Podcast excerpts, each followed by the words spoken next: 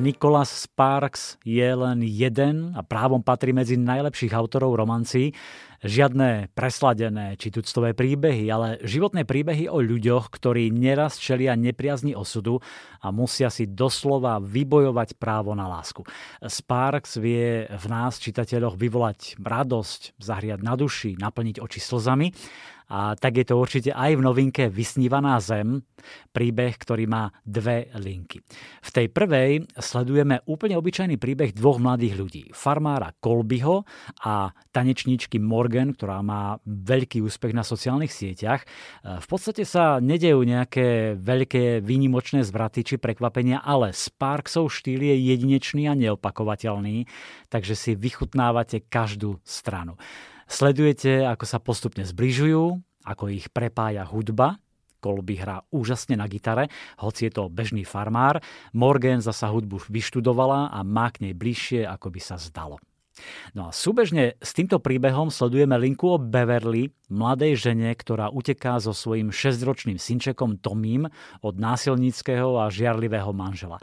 Uteká pod rúškom noci, snaží sa nenechať žiadne stopy, usadí sa v zapadnutej dedinke, v dome na okraji, aby nebola nikomu na očiach a aby sa ani náhodou nedonieslo nič jej manželovi.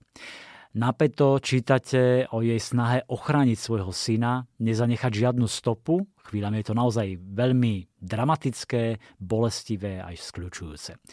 No a popri tom uvažujete, ako sa tieto dva príbehy prepoja. Majú vôbec niečo spoločné? Ak poznáte Nikolasa Sparksa, tak viete, že majú a že to rozuzlenie bude naozaj dramatické. Vysnívaná zem je krásne napísaná kniha o tom, aby sme sa nikdy nevzdávali svojich snov, o tom, že vysnívaná zem raz bude naša, len treba veriť. Sparks vie aj tie vážnejšie témy, také tie dôležité posolstva a silné osudy obliecť do napohľad jednoduchých príbehov, ktoré sa čítajú samé, majú v sebe ľahkosť aj hĺbku Myslím, že tak ako pri viacerých knihách, aj táto je ako stvorená na sfilmovanie.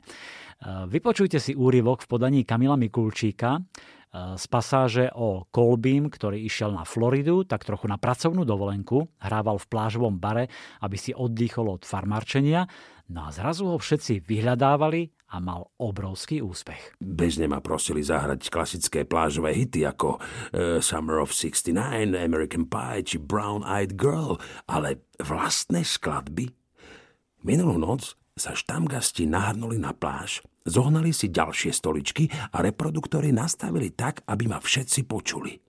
Myslel som si, že v piatok večer to nie je nič výnimočné, ale kým som sa pripravoval, agent Drej ma ubezpečil, že sa to nestáva a že v bare Baby Trans nikdy toľko ľudí nevidel.